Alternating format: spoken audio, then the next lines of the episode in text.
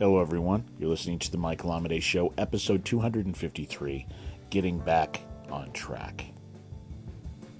Today is my 38th birthday, and as I usually do, I spent the morning kind of in quiet reflection, looking at my goals, and then going back and revisiting the notes that I took on New Year's Day of this year to see kind of how my life is lining up with things. And while I hit a lot of the goals that I had set for myself, there's one in particular that I have fallen off that I really want to address tonight.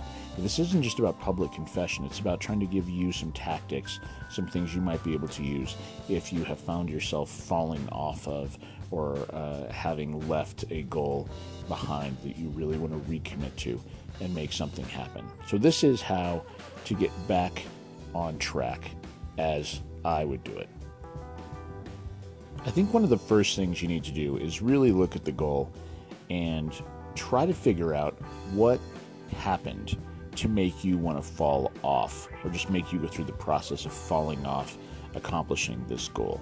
So say you were going to the gym, say you were wanting to eat better, and then you suddenly stopped doing it after a week or so. I think one of the biggest obstacles we have is when it falls off, our brains become kind of muddy. They become fuzzy, not on purpose, but we kind of blend the issue in with the rest of our lives because it, one, it's kind of hard to face. Two, that's kind of how our brain lulls us back to sleep into our behavioral patterns, right? So I think what we would need to do, and as far as if we're talking about fitness, is really get high definition as to why we think it fell apart. Now, you can use this with any goal, but fitness is a great example, so I'm going to keep using that. In this case, with fitness specifically, one of the big things that happens is just pure habit, right? We make things too hard for ourselves at the beginning. It becomes too much effort. Suddenly it starts taking over our lives. Now we have this big thing, this extra thing we have to do every day. And we're already tired and scared and not feeling good. And working out sucks when you start. And unless you know what you're doing, eating healthy sucks when you start as well. So there's really no light at the end of the tunnel there. So of course, you're just going to want to start pulling yourself back in. Now, if we're talking about a creative thing like writing a book, it's hard to sit down and face that page. It's hard to do that every single day and to carve that time in, but at the same time, it's something that of course we want the rewards of having done long term, just like with fitness and with a good diet. I think what we need to do is figure out exactly why we fell off in the first place. Now, don't judge yourself.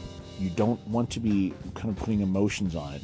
Just look at it from a purely practical standpoint. You are the CEO of your life. And instead of getting emotionally involved, step back, look at it, and start trying to figure out ways you can help it. In the world of fitness, one of the things that happened for me is, I hurt my back and I wasn't able to walk. I wasn't really able to move. It was very painful. And then as I was sitting here just resting, which is what I had to do for weeks, and I had, ice on my back and, all kinds of stuff like that, I got bored and I started eating terribly and I started putting on weight, which is something I'm really good at. So my clothes stopped fitting as well. In fact, some of them don't fit at all. It's not very far away, but they don't fit at all. And this kind of leads me to something that might be useful. Let's see how you might take this.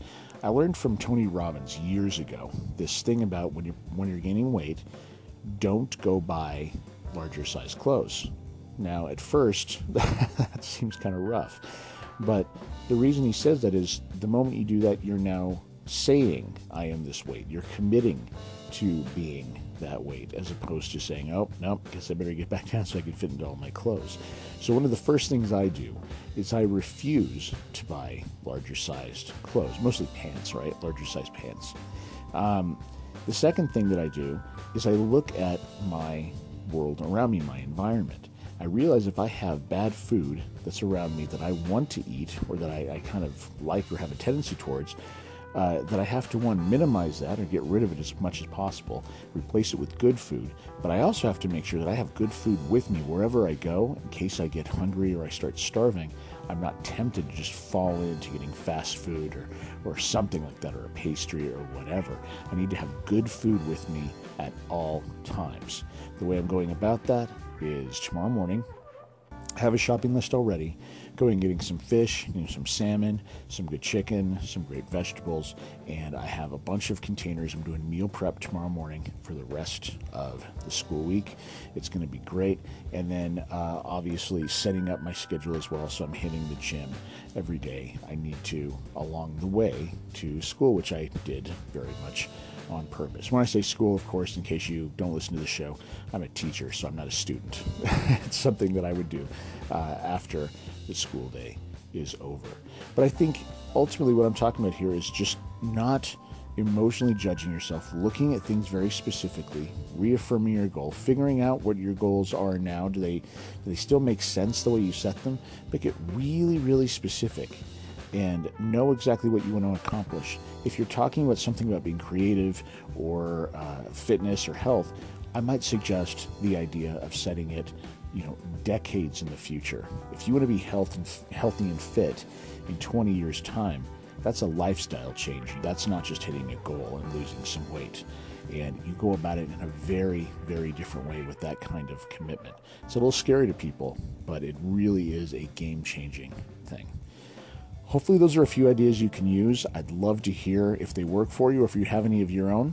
You can send me a message at michaelamidei.com in the contact form, or you can find me on social media anywhere. I'm really easy to find. If you find yourself being creative with poetry, lyrics, or short fiction, consider listening to my radio show, World Poetry Open Mic. We broadcast every Friday at 8 p.m. Mountain Standard Time. You can find us at worldpoetryopenmic.net. But for this podcast, the next episode will be tomorrow. So until then, keep living authentically and keep living creatively.